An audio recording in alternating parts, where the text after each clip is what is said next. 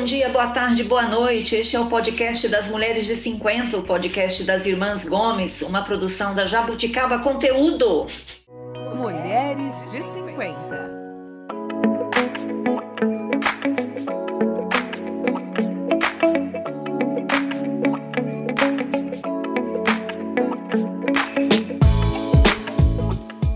Nós somos 4 irmãs na faixa dos 50 anos, eu sou a Tereza, moro em São Paulo, tenho 56, estou aqui com as minhas irmãs, a Lúcia. Oi, Lúcia. Oi, bom dia, boa tarde, boa noite. A Lúcia mora em Toledo, no Paraná, tem 53 anos, estou aqui também com a Mel, que é veterinária, mora em Naviraí, Mato Grosso do Sul. Oi, Mel.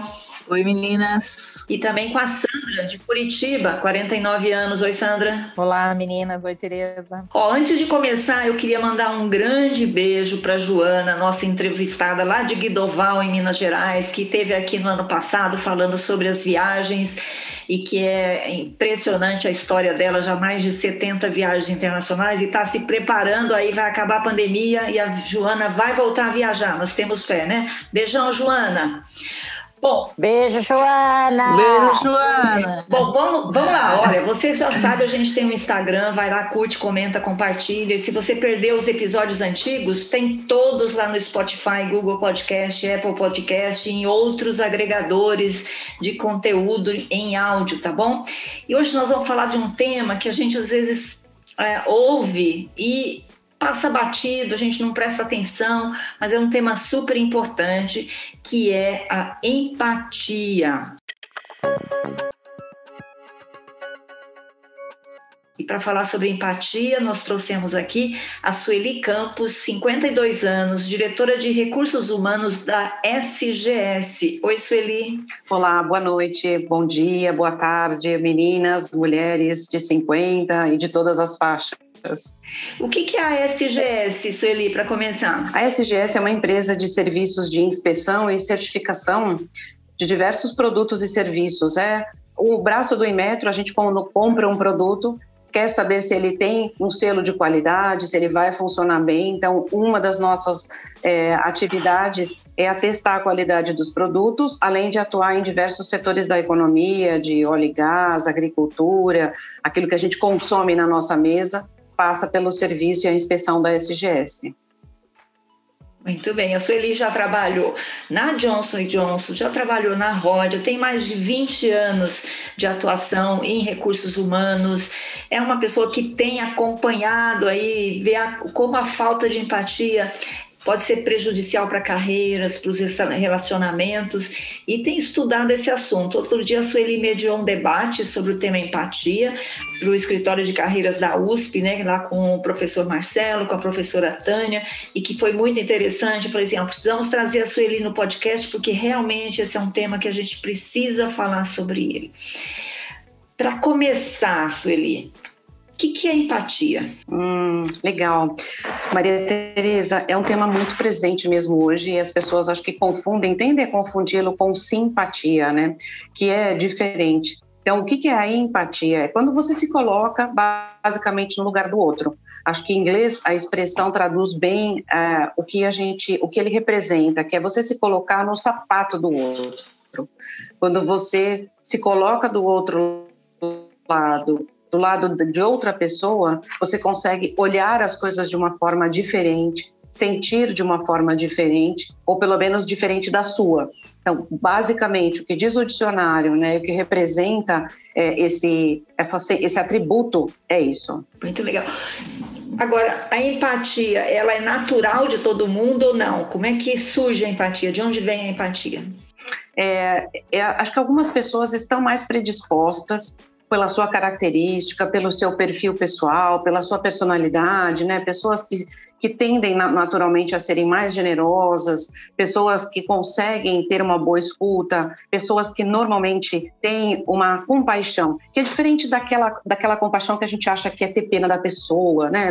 E é uma coisa um pouco mais pejorativa. Não, é você realmente conseguir enxergar a pessoa de uma outra forma e ela pode desenvolver isso. Então, acho que naturalmente algumas pessoas têm sim uma predisposição ou têm uma facilidade, outras pessoas podem até em função da sua história de vida terem uma dificuldade maior, Acho que pessoas, às vezes, rígidas demais, têm uma dificuldade maior de enxergar a dor do outro, até porque as suas próprias são bastante importantes, mas é algo que a gente consegue desenvolver.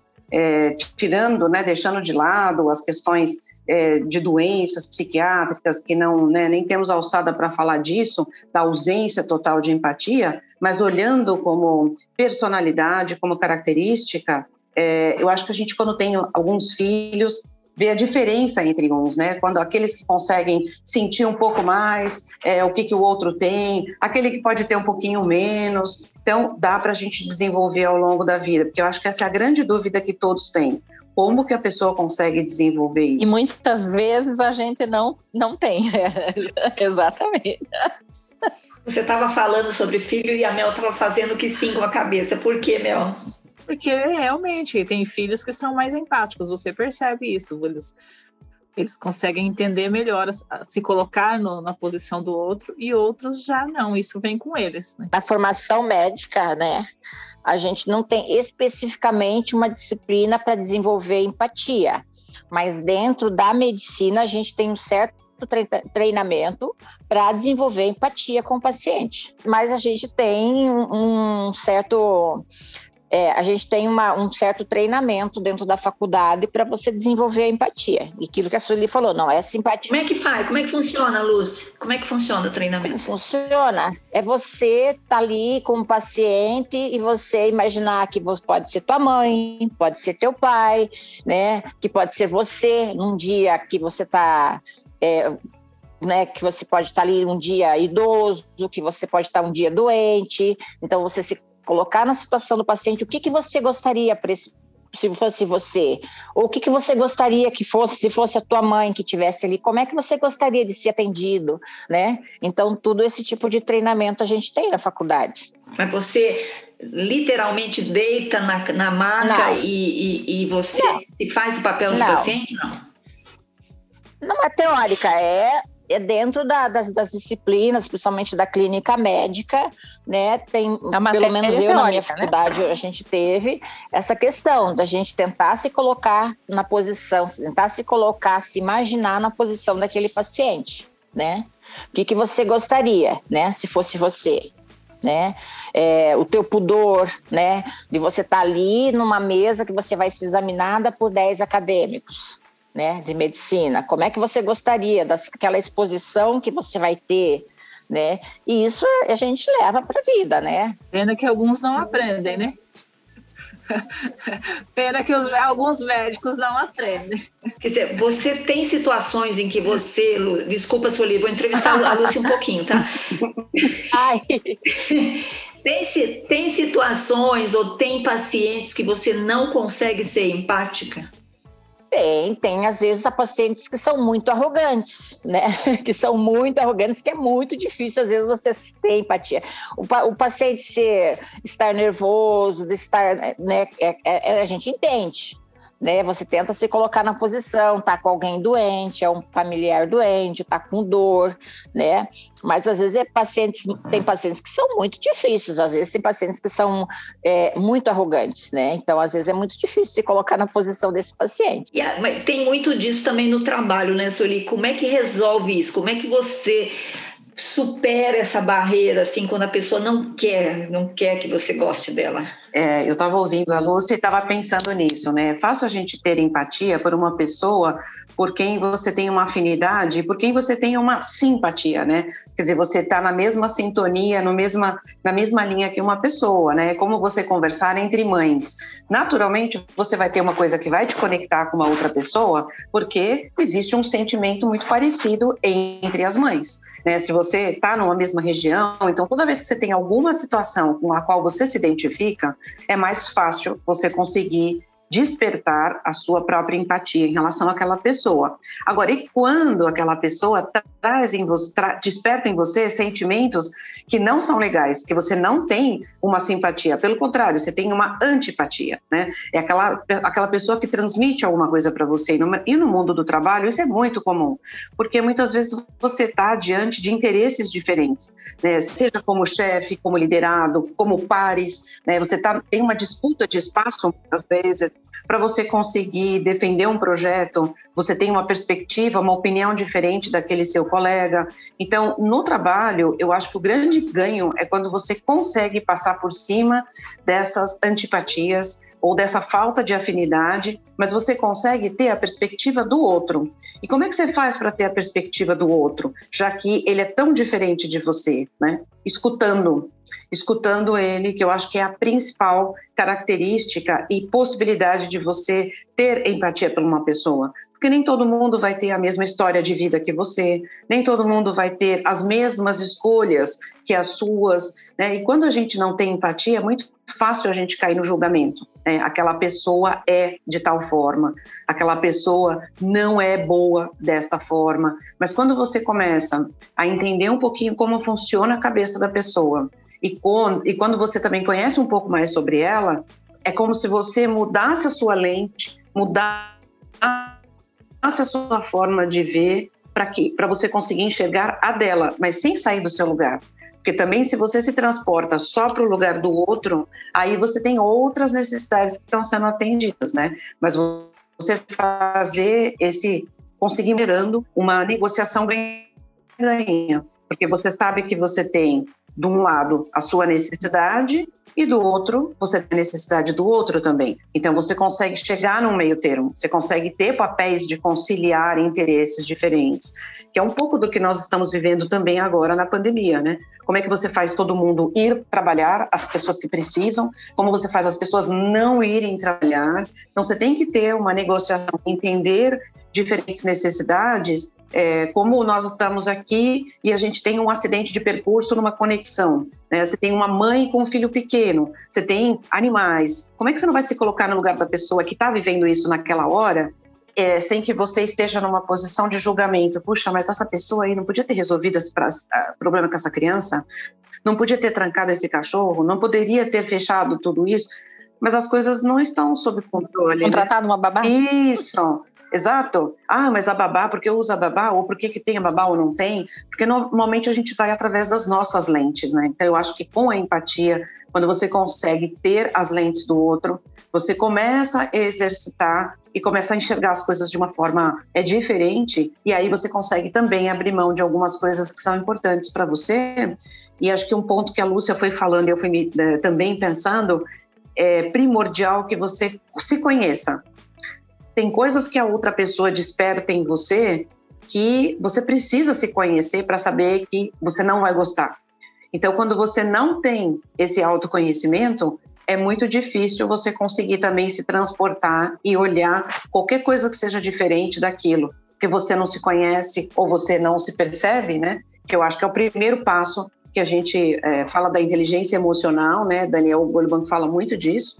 Dos 3 pilares, sabendo que o primeiro deles é o autoconhecimento. E como que tá o nível de empatia no mundo hoje? Ai, Marisa, eu acho que hoje a gente eu acho que a gente tem um antes e um depois da pandemia, né?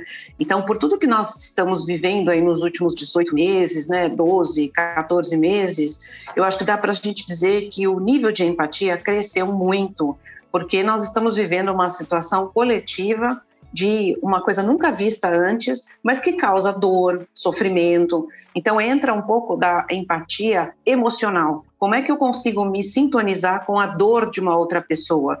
E aí, olhando a dor que todo mundo está vivendo, e depende de onde você esteja, né? Todos estão vivendo isso. Eu acho que isso é mais fácil, você conseguir se conectar, porque qualquer pessoa é capaz de sentir a dor de perder um ente querido, como a Lúcia falou, quando você se coloca no lugar de uma pessoa. Por outro lado, você também tem pessoas que têm uma visão muito individual sobre o que está se passando. Ela pode até ser absurda para nós, mas ela é individual. Então, quando a gente usa a máxima, né, de tratar o outro de como você gostaria de ser tratado, nem sempre isso é válido, porque às vezes a pessoa não está nem aí, não está preocupada, né? Só que aí ela tem que olhar como o outro gostaria de ser tratado, porque para ele é mais importante a proteção, o uso de máscara, né? Tudo aquilo que envolve mesmo a pandemia. Então eu acho que a gente tem um nível agora muito maior de empatia no mundo, olhando na perspectiva da pandemia. Mas se a gente olha o comportamento nas redes sociais, eu acho diferente. Por quê? Porque a tolerância, ela é muito baixa hoje. Então, se você vê a disputa nas redes sociais de diferenças de perspectiva, de opinião, você simplesmente não consegue imaginar como a outra pessoa pensa. É que assim, eu achei nessa pandemia, assim, que muitas situações, empatia zero das pessoas. Porque, assim, eu entendo que, claro que tem gente que precisa trabalhar, tem gente que é doente, quer tomar vacina antes que o outro. Então, mas eu percebi em certas situações que as pessoas estavam todas preocupadas com o seu umbigo e não com o próximo, sabe? Não se colocando, por exemplo, um exemplo básico, né? Essa questão de abre e fecha de comércio, por exemplo. Quem é comerciante está batendo o pé porque tem que abrir. E eu entendo o lado dele, ele realmente tem que abrir.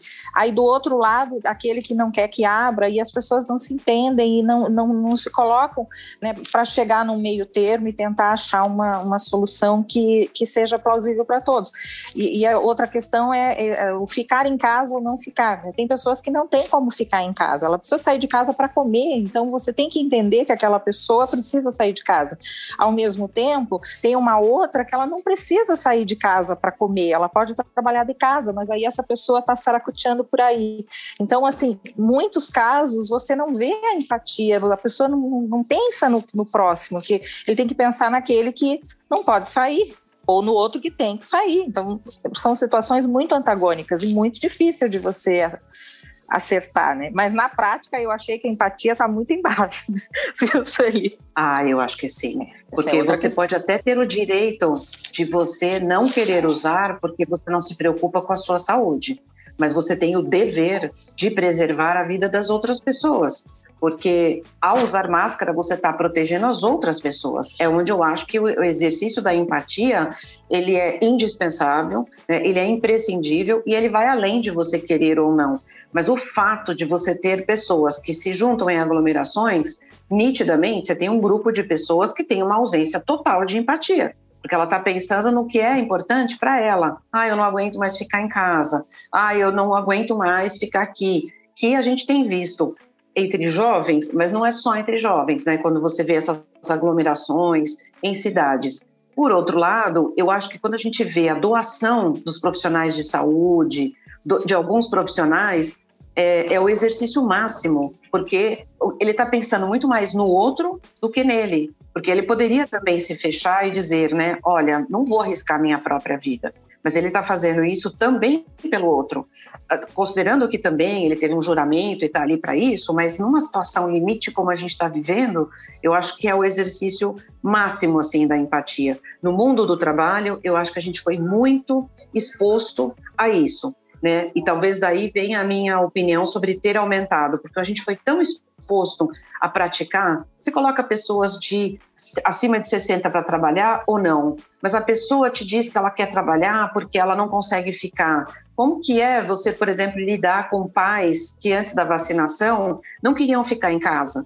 E você, não, ele tem que ficar em casa, porque você está pensando em você como filho e filha, né? Eu vivi isso com a minha mãe, de ela não querer ficar em casa.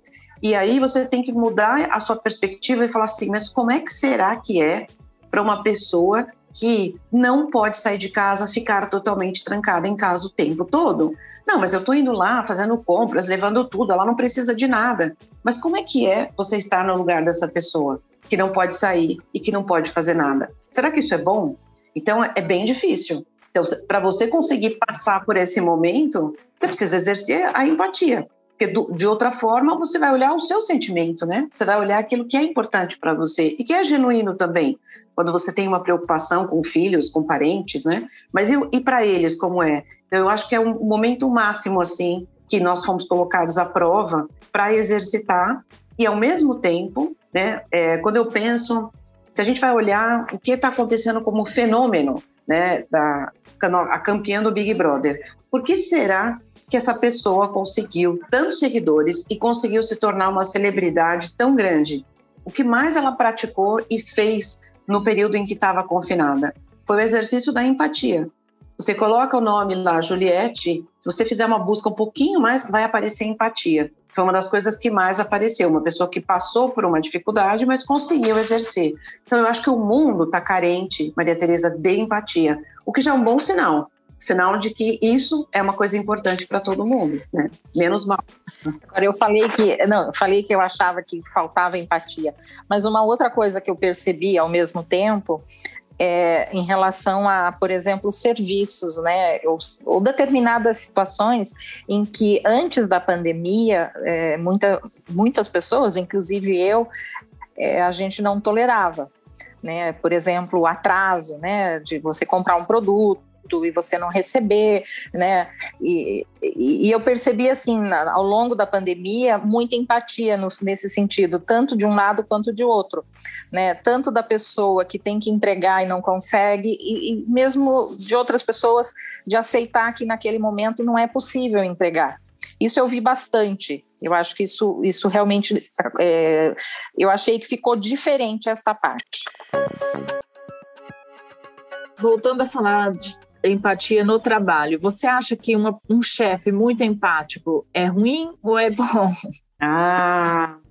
É um grande dilema, né? Algumas pessoas têm uma sensibilidade interpessoal muito alta. Então, o risco dessa pessoa ser altamente empática é ela deixar de ser assertiva e deixar de pedir ou de esperar, né, ou de colocar claras regras para a equipe, porque ela pode comprometer o trabalho de toda uma equipe, da empresa ou dela própria. Porém, a conexão humana e essa conexão empática, ela é fundamental para você também conseguir obter a melhor performance da sua equipe. Porque quando você conhece cada pessoa e você sabe o que é importante para cada um, se você se conecta pessoalmente, você tem um ganho muito grande. Primeiro é de entender o que é importante para aquela pessoa, qual é a necessidade dela. Então, tudo é um equilíbrio, né, tudo aquilo que é um excesso, ele se torna uma fraqueza. Qualquer força em excesso, ela se torna uma fraqueza. Se eu sou assertivo demais, eu posso ser uma pessoa muito dura. Se eu sou uma pessoa compreensiva demais, eu posso perder a mão e posso até perder o respeito da equipe. Então, acho que esse equilíbrio de conseguir se conectar com as pessoas, ele é muito importante. E ele também é um risco. Porque essa mesma pessoa, ela sofre muita pressão no trabalho, ela sofre muita cobrança também. E no momento atual, onde muitas pessoas perderam emprego, onde está todo mundo exposto, né, ou uma boa parte das pessoas está exposta a uma atuação remota em home office, você imagina como é que é para a pessoa lidar com uma dificuldade de uma outra pessoa do outro lado da sua equipe. Então, ela também sofre uma pressão, mas ela precisa ser muito clara naquilo que é importante para ela, naquilo que é esperado da empresa.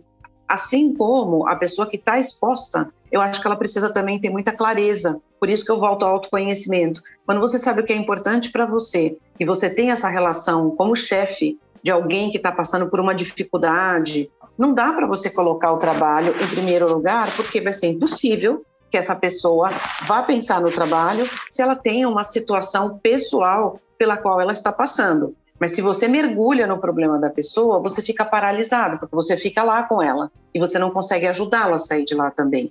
Então, acho que o excesso e o desequilíbrio que pode haver é essa doação em que você não consegue perceber o que é seu e o que é do outro. Então, a gente tem aí 3 conceitos do Daniel Goleman que fala da conexão emocional, então eu sinto o que a outra pessoa sente, da conexão cognitiva, né, da empatia cognitiva, de eu conseguir entender a perspectiva do outro, enxergá-la, e daquela em que eu sei o que é que a pessoa precisa de mim, ou como é que eu posso ajudá-la. Então, como chefe, é bem importante eu entender essas diferenças e conseguir me conectar com a pessoa. Eu acho que a conexão humana, ela é, em qualquer lugar, ela faz muita diferença. Ela cria laços, você consegue desenvolver relacionamentos, você consegue entender uma pessoa, né? O que não passa por você ser bonzinho, por você ser aquela pessoa que não tem impulso, né? Não, acho que é diferente, mas exige um equilíbrio de todas as pessoas mesmo. Sueli, você contou na live lá do ECAR uma situação com o seu chefe. Eu queria que você, se você puder contar aqui. Eu queria, antes de você, que você contasse, eu queria... Você me fez lembrar de um chefe que eu tive, que foi um bom chefe, ele era um cara muito competente, um cara jovem, muito arrojado. Mas eu me lembro, sabe o que eu me lembro dele? Que ele não me ligou quando a minha mãe morreu. Então, assim, ele era uma pessoa incrível, realmente, era um bom chefe. Mas isso eu nunca perdoei dele. Eu acho que foi assim, eu acho que é aquela falta de empatia que...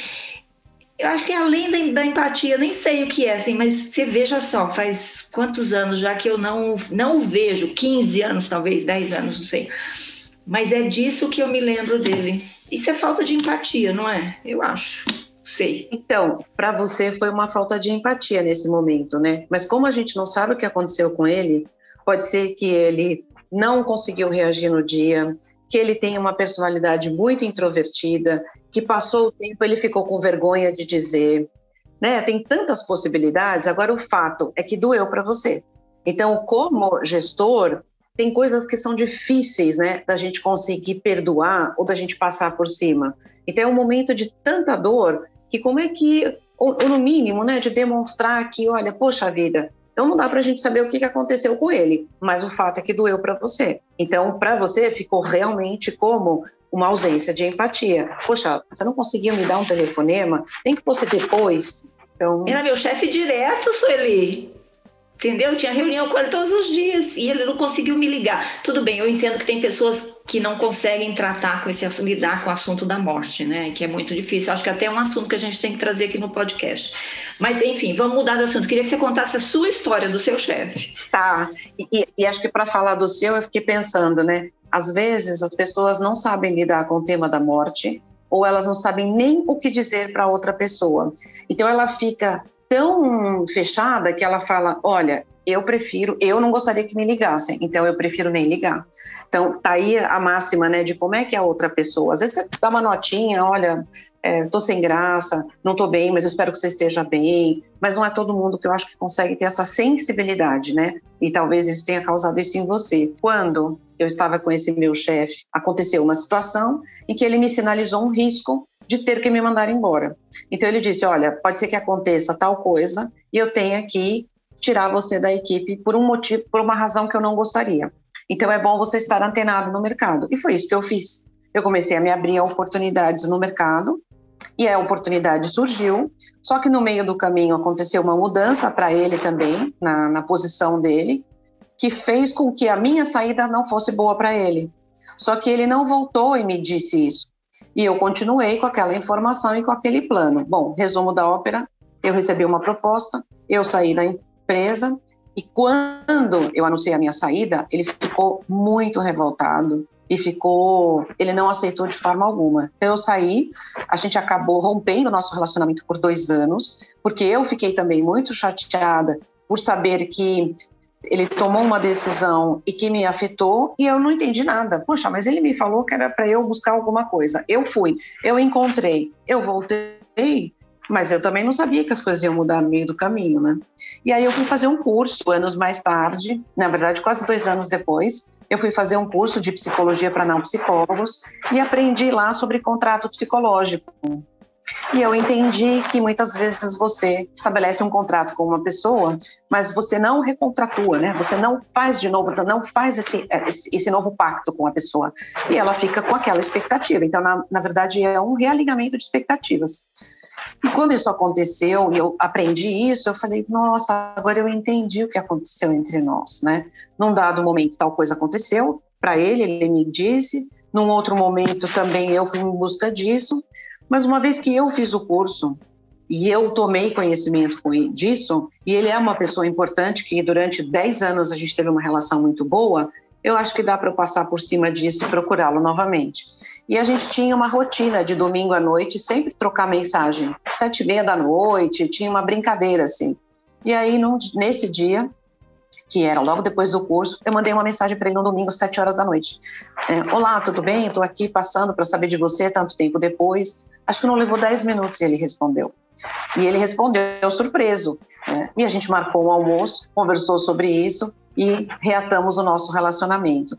E nessa hora, o que fez diferença para mim foi eu me colocar no lugar dele e entender que ele teve motivos para me dizer primeiro que ia sair, porque ia ser muito duro ele tomar a decisão de me demitir. Só que isso mudou depois. E talvez no meio de todas as atribuições que ele tivesse, ele não voltou para me dizer, olha, aquilo mudou o que a gente falou. Então agora eu não posso perder você. E aí eu continuei no meu plano, né?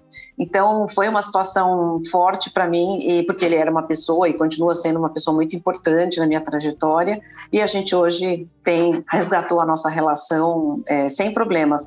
E algumas pessoas que viveram a situação comigo, nossa, eu não faria isso, o que ele fez não foi legal, não foi bacana, ele te usou, enfim, ele e outros julgamentos, né? Mas o que era importante para mim? Importante para mim era reconhecer o que tinha acontecido nos 10 anos de relacionamento em que fomos chefe, né? Liderado e chefe, e foi muito bom. Então, acho que aos 45 minutos do tempo, o que aconteceu, né? Se às vezes você leva um cartão amarelo, mas como é que foi o jogo todo? O jogo não foi bom? Então, você vai avaliar o jogo pelo placar ou pelo que aconteceu durante o jogo, né? E na vida, eu acho que às vezes conta mais o que aconteceu durante o jogo do que o placar final, né? Porque, afinal de contas, a gente não está num campeonato sempre, né? Achei muito importante a tua atitude. Eu também concordo com você que a gente tem que pesar o quanto que é importante essa pessoa na nossa vida e não julgá-la por uma atitude e colocar tudo... jogar tudo fora, um relacionamento de uma pessoa querida por uma atitude, né? Então, você se colocou no lugar dele. Achei bem legal a sua atitude, né? Muitas pessoas não fazem isso. Mas aí tem que ter uma capacidade de perdoar também, né? Que é outra coisa, né? Tem. Não entra só a empatia, né? Tem que ter capacidade de perdoar. Tem que ter perdoar, de esquecer, né? Enfim, de realmente fazer esse balanço do que é mais importante, né? E dá um tempo, né? 2 anos, né, Sueli? 2 anos, a coisa também esfria bastante, né? É isso mesmo. E eu acho que olhando para trás, se eu tivesse passado por isso muito... Eu tive dificuldades para me adaptar na empresa depois, para onde eu fui, justamente porque eu tinha um bom reconhecimento, um bom relacionamento com ele... E eu acho que se eu tivesse reatado muito rapidamente, talvez eu não tivesse ficado na empresa, talvez até eu tivesse voltado para outra empresa e talvez eu não tivesse trilhado a minha própria história. Então, quando eu falo do autoconhecimento, eu acho que também olhei para mim para saber o quanto também tinha sido importante aquele rompimento para eu também seguir um outro caminho. E o que era importante para mim, né? Olhar para trás e falar, poxa, ele me deu oportunidades, me abriu portas também. Então, tem coisas muito boas que aconteceram nesse caminho. Então, me conhecer, eu acho que fez muita diferença, assim como eu acho que também faz na nossa vida como mães, amigas. Meu filho saiu de casa com o ano passado, foi bem difícil para mim. Então, a gente cria o filho para o mundo, né? Lindo esse discurso. Eu tinha esse discurso. Na hora que isso aconteceu, nossa, eu queria matar. A Mel quer ouvir isso, viu? A Mel tá pronta para ouvir. Eu tô empurrando ele não quer ir. É que não vai sofrer, né, se ele sofre, mas é importante ter a noção de que eles vão, né, trilhar o caminho. Mas eu acho que a gente, como mãe, às vezes tem uma busca interna de querer, mas a gente também gosta daquele momento de meu filho depende de mim, precisa de mim, nos preenche essa sensação também, né? Então, quando o filho sai... e ele com isso também traz um sinal de que, olha, eu consigo viver, ser independente, eu não preciso de você, principalmente eu acho que na faixa etária, né, que geralmente você vai passar por isso depois de 40, 45, onde você está se reposicionando como mulher, eu acho que isso também faz a diferença. Que algumas pessoas diziam para ele, não vai durar 3 meses, ele não vai conseguir ficar. E nessa hora eu me colocava no lugar dele para pensar, poxa, se não der certo, vai ser tão ruim para ele, ele vai se sentir tão mal. Então, eu quero que dê certo, sim. Mas sentia bastante. Até porque quando ele tomou a decisão e me contou, foi bem assustador, assim, quando ele me disse. Onde que ele está? Hoje ele trabalha, está numa empresa grande, trabalha aí na área comercial, ele faz engenharia química, está no último ano, mas ele está em São Paulo. E as pessoas diziam assim, mas ele foi estudar fora? Porque estudar fora... tudo bem, né? Saiu de casa para estudar fora. Não, ele foi morar em outro bairro mesmo. Ele foi morar com outras pessoas porque ele queria a independência dele. Ele saiu de casa e ele falou: mãe, eu quero ser dono das minhas escolhas, eu quero fazer as coisas do jeito que eu acho que eu consigo, então é por isso que eu tô saindo de casa. Então para mim foi um drama, né? A profissional de RH, generosa, empática, nessa hora vai embora. Não existe essa pessoa em casa. Nessa hora é a mãe mesmo, dramática. Você está me abandonando? Como assim, né? Mas a empatia de se colocar no lugar dele, entender o momento dele é importante, né? Nesta hora fez muita diferença para mim, Tereza. Porque as pessoas à minha volta falavam: 3 meses ele vai voltar, você vai ver, não vai aguentar. E eu dizia: não, eu espero que dê certo para ele, porque para ele vai ser importante. Se ele fracassar, vai ser muito ruim para ele. Então eu prefiro me cuidar da minha dor, fazer terapia, buscar outras ocupações, fazer outras coisas, que eu acho que essa é algo que eu descobri, né? Fazer outras coisas para outras pessoas que precisam. E não necessariamente o meu filho me ajudou a canalizar, né? Então eu tenho uma necessidade de fazer alguma coisa para alguém. Então onde é que eu vou usar para onde eu vou canalizar isso?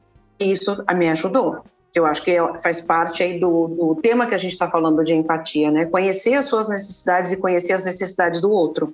Porque uma pessoa, quando faz alguma coisa, ela sempre tem uma necessidade dela ser atendida. A gente não tem essa evidência. A gente não tem esse conhecimento. Por quê? Porque muitas vezes a gente não pergunta, né? Então, a escuta é essencial para a gente conseguir se colocar no lugar do outro, né? O que é importante para você? Porque quando um filho sai de casa, por exemplo, ele tem tudo, não está faltando nada. Então, o nosso racional é esse. Mas qual é a necessidade dele? O que esse ingrato ainda quer na vida, né? Como assim? Sueli, o que esse ingrato quer da vida? Você tem tudo. Exatamente. Como me abandonou assim, sem me falar nada, né? Nem é pelo casamento, nem é para morar fora. Ingrato. Né? Como assim? Me avisa desse jeito. Mas quando você consegue entender qual que é a necessidade de uma outra pessoa, eu acho que a lente muda bastante. E eu acho que é muito difícil isso, a gente conseguir perceber, porque normalmente a ausência de empatia, ela vem muito carregada de julgamento, né? Então, você olha a vida da maneira com que as oportunidades que você teve, o que você conhece, com a lente de mundo que você tem, que é muito diferente de outra pessoa. Se a gente usar vários exemplos aqui, a gente vai facilmente, né? Se uma pessoa tem um cabelo que você acha que não é legal, nossa, por que aquela pessoa não faz isso? Se a pessoa usa uma roupa que você acha que não é legal, por que aquela pessoa usa aquela roupa? Mas qual é a necessidade que ela tem? O que é importante para ela? E aí você passa, eu acho que é a escuta ativa. E a escuta ativa não é você ficar em silêncio quando a pessoa fala, né? Porque quando a pessoa fala e você está construindo o seu raciocínio, isso não é a escuta ativa, mas é você se conectar com o que a pessoa está te trazendo, parafrasear uma pessoa, conseguir perceber o sentimento. E muitas vezes na empatia, a gente acha que está tendo uma conexão empática com alguém quando você conta para a pessoa o problema que você teve, que ela está te contando que ela tem. Então você deixa de ouvir a pessoa. Eu tenho um problema para emagrecer. Nossa, eu também. Olha, eu já fiz tanto regime, já fiz tanta dieta. Isso não é empatia, né? Mas geralmente a pessoa acha que é, né? Isso não é empatia. E eu detesto ver alguém fazendo uma entrevista, e tem muito entrevistador na televisão aí, que às vezes eu vejo, me dá um ódio a pessoa falar assim, não sei o quê, com meu filho também, que não sei o quê, papapá. Meu Deus do céu, eu fico possessa. Eu já desligo a televisão, porque, né, é diferente realmente, Silvia, né? Quando você cria isso para você se conectar com uma pessoa, para que você, né, crie um canal de comunicação com ela, é uma coisa. Mas quando a pessoa tem um problema, e o que mais ela quer que você faça? Que você ouça. Às vezes a gente pode até não saber o que fazer, mas conselho, né, nem sempre é o que ela espera de você, né? Por isso que a pergunta fundamental é: a melhor ajuda é aquela que a pessoa pede, né? Já dizia uma psicóloga que eu conheço, Eladia Blanco, a melhor ajuda é o que a pessoa precisa e não aquilo que a gente acha angústia que a pessoa precisa. Né? E muitas vezes a gente se precipita nisso, em achar que pode, né? Você tem uma amiga que está desempregada ou que resolveu parar de trabalhar. Eu vou arrumar um emprego para você. Você não sabe se é isso que ela quer. Né? Você não sabe se necessariamente essa é a busca que ela tem. Isso é o que o Goleman chama de preocupação empática, né? Você tem uma preocupação com o que a pessoa realmente precisa, não com o que você acha que ela precisa, né? Exatamente. Então, é uma das formas de você manifestar empatia, é você saber o que você pode fazer por outra pessoa, né? Como é que eu posso te ajudar? O que eu posso fazer por você? E, às vezes, a ajuda que você pode dar, ela é muito mais simples do que você acha que você está disposto, inclusive, ou que você acha que a pessoa quer. Então, é uma pergunta simples, e às vezes a pessoa só quer ser ouvida. E quando essa pessoa tem um problema e você está ouvindo, né, não é necessariamente dar um conselho, mas é dizer para ela, olha, obrigada por me contar. Imagino como isso deve ser difícil para você. E não você dizer, mas olha, pelo menos, ao menos você está bem de vida, olha, ao menos você tem saúde, ao menos você tem isso, porque a gente tenta apaziguar, né, a situação da pessoa, né, ao menos você tá vivo, ao menos você... não é? Fica pior, porque não muda a dor que a pessoa sente, mas a gente às vezes quer preencher esse silêncio, né? Às vezes a pessoa só quer ser ouvida, né? É verdade. Pô, Sueli, não acabou ainda, porque a gente tem as dicas maduras da semana, que são as dicas que a gente dá aqui toda semana, mas queria agradecer desde já isso, a sua contribuição aí pra gente entender um pouco mais da empatia. E lembrando, né, Sueli, não é uma característica natural em todo mundo, mas pode ser desenvolvida, pode ser praticada, né? Então, a Lúcia, por exemplo, estudou isso na faculdade, então todos nós podemos nos aprender ou exercitar a se colocar no lugar do outro, né? Que essa é a empatia. Com certeza, Maria Tereza, eu acho que essa é a pergunta que muita gente tem, se faz. Então você primeiro se conhecer, entender se você não tem empatia por alguém, por uma situação, por que será? Né? Onde é que isso pega para você? E daí você começar a praticar, ouvir uma pessoa, se conectar com ela de forma genuína, é a melhor forma de você conseguir desenvolver a empatia. Descobrir que você também tem as suas vulnerabilidades, aceitar a sua vulnerabilidade, como diz a Brené Brown, a vulnerabilidade é o que mais a gente busca nas outras pessoas e é o que mais a gente busca esconder dos outros. Então, quando você assume as suas, você entende que outra pessoa também tem as dele, né?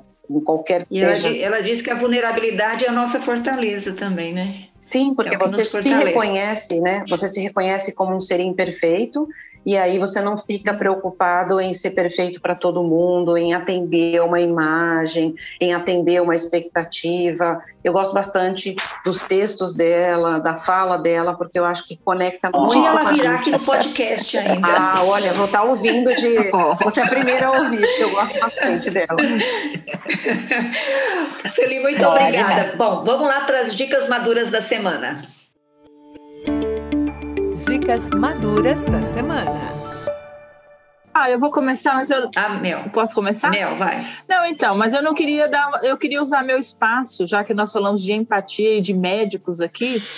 Queria mandar um beijo pro Doutor Maeda, que eu acho que foi o médico mais empático que conheci na minha vida. A Tereza conhece também, Doutor Maeda. É um neurocirurgião, um pediatra. Isso, Hospital Pequeno Príncipe de Curitiba. Ele é maravilhoso. Ele representa a empatia dos médicos, assim... Ele é muito, muito, muito bom e querido e carinhoso com os pacientes e com as mães dos pacientes também. E com as também, tias dos pacientes também. E com as tias também. Legal. Então, um grande beijo para o Doutor Antônio Maeda, do Hospital Pequeno Príncipe de Curitiba. Muito bem, a dica é procura o Doutor Maeda se precisar. Procura o Doutor Maeda se você precisar de um neurocirurgião pediatra. É muito bom. Muito bom. Minha dica dessa semana é, vocês gostam de polenta? Adoro polenta. Fazem uma polenta em casa. Polenta. Amamos. Dá um pouco de trabalho, mas eu tô com fubá moído na pedra ali esperando para fazer uma polenta. Então, hoje eu vou dar uma receita de polenta que não dá trabalho, que é facinha. Opa. Que é fazer polenta na máquina de pão. Eu não acreditava que ia dar certo. Eu em vários momentos achei que não ia dar certo. mas o negócio dá certo e não dá trabalho. É muito fácil. Vou fazer, fácil. Sandra. Olha. É, ó, tem que mas ter onde que tá a receita? Geleia. Como é que funciona? Na máquina de pão. Eu não sei se todas as máquinas têm, na minha tem. Então, assim, a polenta você faz ela como você faria normalmente. Tem gente que faz um refogadinho, põe cebola, põe alho, tem gente que põe leite, tem gente que põe um caldo. Aí você faz, a primeira etapa é igualzinha à que você normalmente faria. A diferença é que é o seguinte, você tem uma proporção que são duas xícaras de caldo, ou leite, ou água, para 3/4 de xícara de fubá. Então, você coloca 3/4, tá? Vai falando. 2 xícaras. Então, é 2 xícaras de um líquido para 3/4 de xícara de fubá. Isso dá uma receita para umas 3 ou 4 pessoas. Você pode dobrar a receita dependendo do tamanho da tua máquina. A minha máquina dá para triplicar. Eu dobrei a receita. Chique essa máquina da Sandra. É porque minha máquina é muito antiga, que eu ganhei de presente de casamento da Lúcia. Não se encontra viu, mais. Gente, eu dou presente bom? Viu como eu dou presente bom? Faz tempo que ela é casada. Ô, Sandra, mas então primeiro você faz lá o seu molinho de cebola, frita a cebola, essas coisas. Você faz numa frigideirinha ali, um alho, a cebola, aquilo do jeito que você gostar. Aí o paladar da polenta... Mas se você quiser fazer só a polenta com água salgada, você pode só diluir a polenta naquela água fria e pôr na máquina. Você coloca a água e põe o fubá. Você não precisa diluir, não precisa fazer nada. A máquina faz todo o resto. Põe o sal, e põe o ciclo geleia. Se você colocou essa quantidade, 2 xícaras de líquido para 3/4, ela fica pronta rapidinho. 30, 40 minutos ela está pronta. Antes de terminar o ciclo da máquina, né? Porque na minha máquina é 1h20 que ela faz. Se você dobrar, Sandra, é porque genial, Sandra. Gostei, eu amo polenta, mas não faço porque dá trabalho. Mas bem pensado, gente, a máquina deve vocês fazer não acreditam que fica uma polenta cremosa e ela não endurece. Eu comi no dia seguinte a mesma polenta na geladeira e ela não endureceu, ela fica cremosa. Porque ela fica batendo, é bem pensado, porque a máquina de pão tem que ficar batendo, mexendo o tempo todo. A polenta é isso, tem que ficar mexendo. Lúcia, vai lá, supera essa dica da Sandra, vai. Não, minha dica hoje é um filminho que eu gosto muito, que é Amor a Toda Prova, tá? Não sei se vocês já assistiram com a Emma Stone. Eu já, é ótimo. É uma comédiazinha romântica. Com Ryan Gosling. Isso, com o Steve Carell e com a Julianne Moore, né? Que é uma historiazinha de amor, mas a história começa com o pai dela. O pai dela, que tem uma vida perfeita, esposa perfeita, trabalho perfeito, e de repente ele descobre que a esposa está traindo ele com o outro, então o mundo dele vai abaixo. E ele conhece um rapaz, um cara que ensina ele a conquistar, porque ele está casado há anos, ele não sabe mais paquerar, não sabe mais namorar. E esse cara depois começa a ter um romance com a filha. Você contou já agora, final. Não contei nada disso. Esse é o começo do filme, né, Mel? Você que assistiu. É uma viu? É ótimo esse filme, é ótimo, é divertido, é muito engraçado. É romântico, tem coisas bem surpreendentes no filme, não é assim? Eu só contei o... Amor a Toda Prova. Tem o Ryan Gosling sem camisa, é maravilhoso. Eu já assisti também, é legal esse filme. Eu vou dar minha dica, Sueli, vai pensando aí uma dica pra gente aí, eu vou dar minha dica, tá? Ó, o meu também é um filme chamado Um Dia, não é um filme novo, mas eu só assisti agora. É um filme que já tem uns 10 anos, é com a Anne Hathaway, que faz o papel de Emma, e com o Jim Sturgess, não sei se fala assim, que faz o papel de Dexter. Eles se conhecem no último dia de faculdade, no dia da formatura, quer dizer, eles estudaram juntos, mas nunca se falaram, e que é o dia 15 de julho. E o filme... a cada dia 15 de julho o filme mostra como é que está a situação deles, né? E nesse período tem toda aquela coisa, ela é uma menina toda desengonçada, não sei o quê, tem dificuldades, e ele é o maior gato, mas eles ficam muito amigos, muito próximos, enfim. E esse filme vai rolando, até conta, que... Né? Não conta, Tereza. Não vou contar. Não conta. O filme se chama Um Dia... E tem um final surpreendente, não vou falar se ele... É muito bonito esse filme também. É bonito. Então é isso, ele tem alguma dica muito pra gente? Muito bom. Eu acho que a dica aqui fica, quem quer conhecer um pouquinho sobre empatia, de uma forma bem resumida, e que eu acho que retrata bem, tem um vídeo chamado O Poder da Empatia. Ele é, inclusive, narrado pela Brené Brown, e ele fala muito de forma sucinta o que é a empatia e até de uma forma divertida. E quem quer assistir um filme que acho que vai levar mesmo a esse exercício é Os Intocáveis. É um filme francês e que é muito gostoso de assistir, de uma pessoa que tem necessidades especiais e é atendido, e aí é cuidado por uma pessoa bastante improvável, né?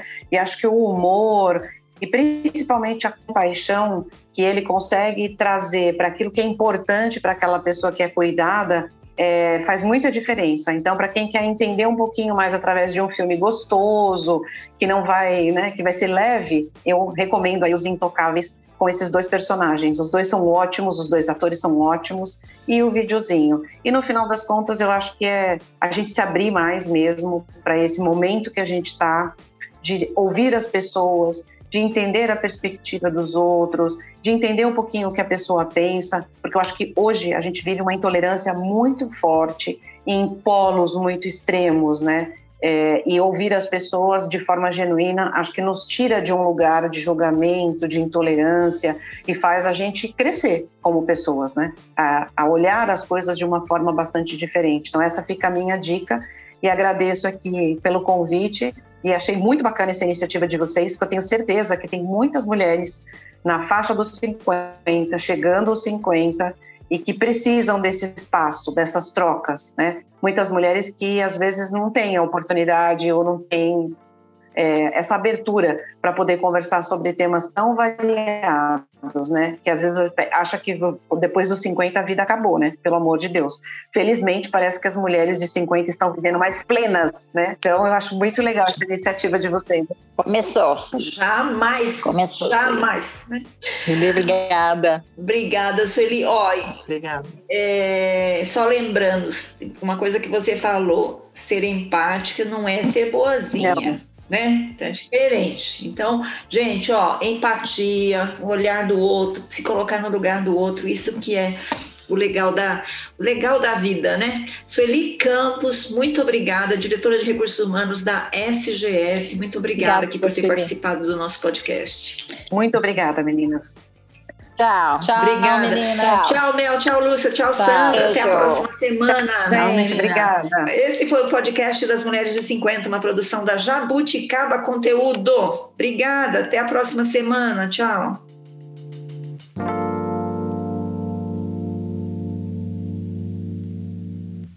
Mulheres de 50.